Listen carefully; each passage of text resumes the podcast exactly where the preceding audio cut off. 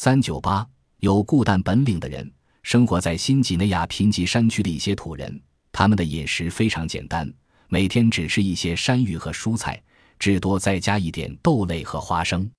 计算一下，他们一天的食料中蛋白质只有二十克，距世界卫生组织规定的最低标准六十克相差三倍多。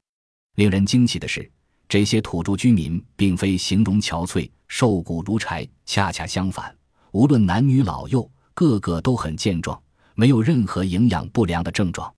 科学家对这些土人进行了细致的检查，结果从他们的粪便中发现氮素的含量竟然超过进食的氮量。后来，从这些土人的肠道里找到了固氮菌。正是他们默默地在这些人体内吸收和固定空气中的氮素，继而合成蛋白质。这一发现极大的震撼了科学界。在不久的将来，科学家们可能就要培育出适合在人和动物体内生长的固氮菌，合成生长发育所必需的蛋白质。